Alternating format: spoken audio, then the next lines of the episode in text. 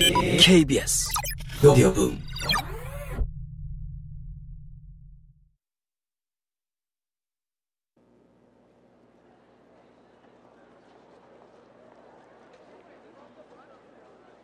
레지널드 머스그레이브는 나와 같은 대학에 다녀서 안면이 있었지.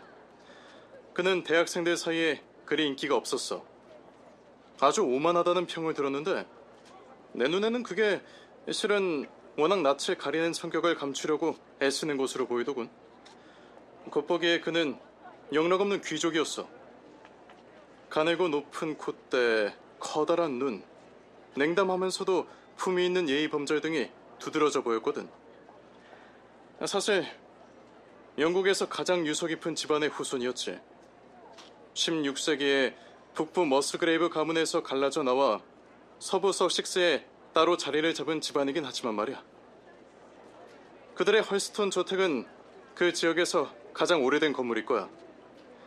사람은 출생지의 기운이 몸에 배는 것 같아. 그의 창백하고 열띤 얼굴이나 침착한 자세를 보기만 하면 회색 아치형의 통로와 세로 창살 된 고풍의 유리창, 봉건 시대의 고색 창연한 성체 자네가 떠올랐거든. 뭐 어쩌다 얘기를 나눈 적이 있는데 그는 내 관찰과 추리 방법에 강한 호기심을 드러내곤 했지. 그 후 4년 동안 그를 보지 못했는데 어느 날 아침 그가 몬토규 스트리트에 내 하숙집으로 찾아왔어. 그는 변하지 않았더군. 여전히 옷을 잘 차려입었어. 그는 예전에도 언제나 멋쟁이였지. 지난날 퍽이나 남달랐던 아주 조용하고 상냥한 예의 범절도 그대로였어. 음, 그동안 어떻게 지냈나, 머스그레이브? 다정하게 악수를 나눈 후 내가 물었지. 우리 아버지가 돌아가신 얘기는 들었겠지. 그가 말했어. 돌아가신 지 2년 됐어. 그 후 나는 물론 헐스톤의 가산을 관리해왔지. 나는 또 우리 지역구의 의원이라서 바쁜 나날을 보냈어. 그런데 홈즈, 자네가 우리를 놀라게 하곤 했던 그 능력을 실용적인 데 쓰고 있다는 소식이 들리던걸. 그래? 내가 말했어. 그 재주로 밥벌이를 하고 있지. 그 말을 들으니 반갑군. 지금 자네의 조언이 내게 절실히 필요하니까 말이야. 헐스톤에서 아주 이상한 일이 벌어졌는데 경찰이 두 손 들고 말았어. 정말 이상하고 납득이 안 가는 사건이야.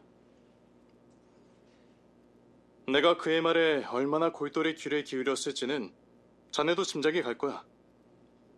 내리 몇 달을 하는 일 없이 보내며 내가 그토록 열망했던 바로 그 기회가 찾아온 듯 했으니 말이야.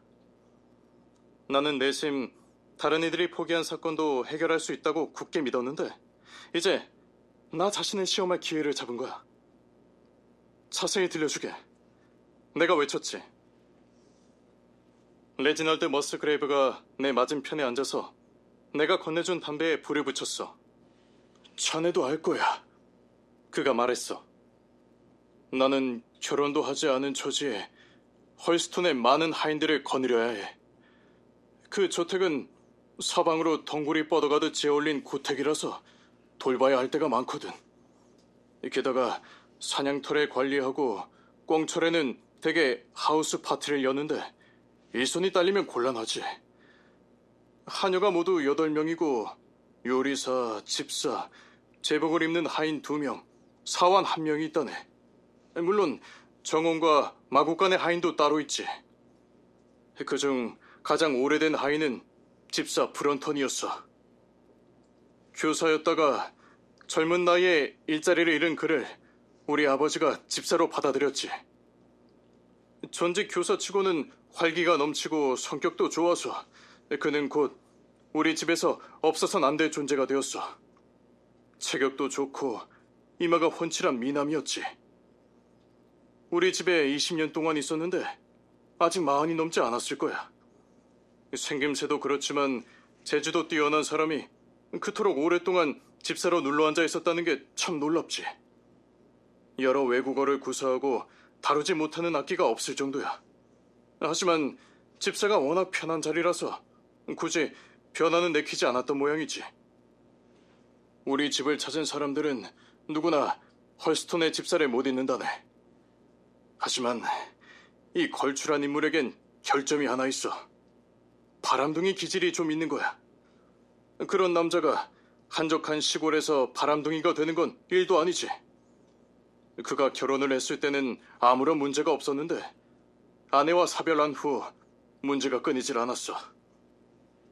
몇 달 전 우리는 그가 다시 정착할 거라고 잔뜩 기대했지. 우리 집의 하녀 레이첼 하웨이스와 결혼을 약속했거든. 그런데 그녀를 차버리고 대장 사냥 터지기의 딸 제니 트레절리스에게 빠졌어. 레이첼은 아주 착한 아가씨지만 쉽게 흥분하는 웨일스 기질을 지녀서 그만 충격을 받아 뇌열병에 걸려 쾌한 눈으로 유령처럼 집안을 돌아다녔지. 바로 어제까지도 그랬어. 그게 헐스톤의 첫 번째 사건이야. 하지만 두 번째 사건이 일어나자 그 일은 까맣게 잊히고 말았는데 두 번째 사건은 버틀러 브런턴이 불명예스럽게 해고되면서 불거졌어. 사연은 이렇다네. 앞서 집사가 꽤나 지적이라고 말했는데 바로 그 지성이 그를 망쳤어.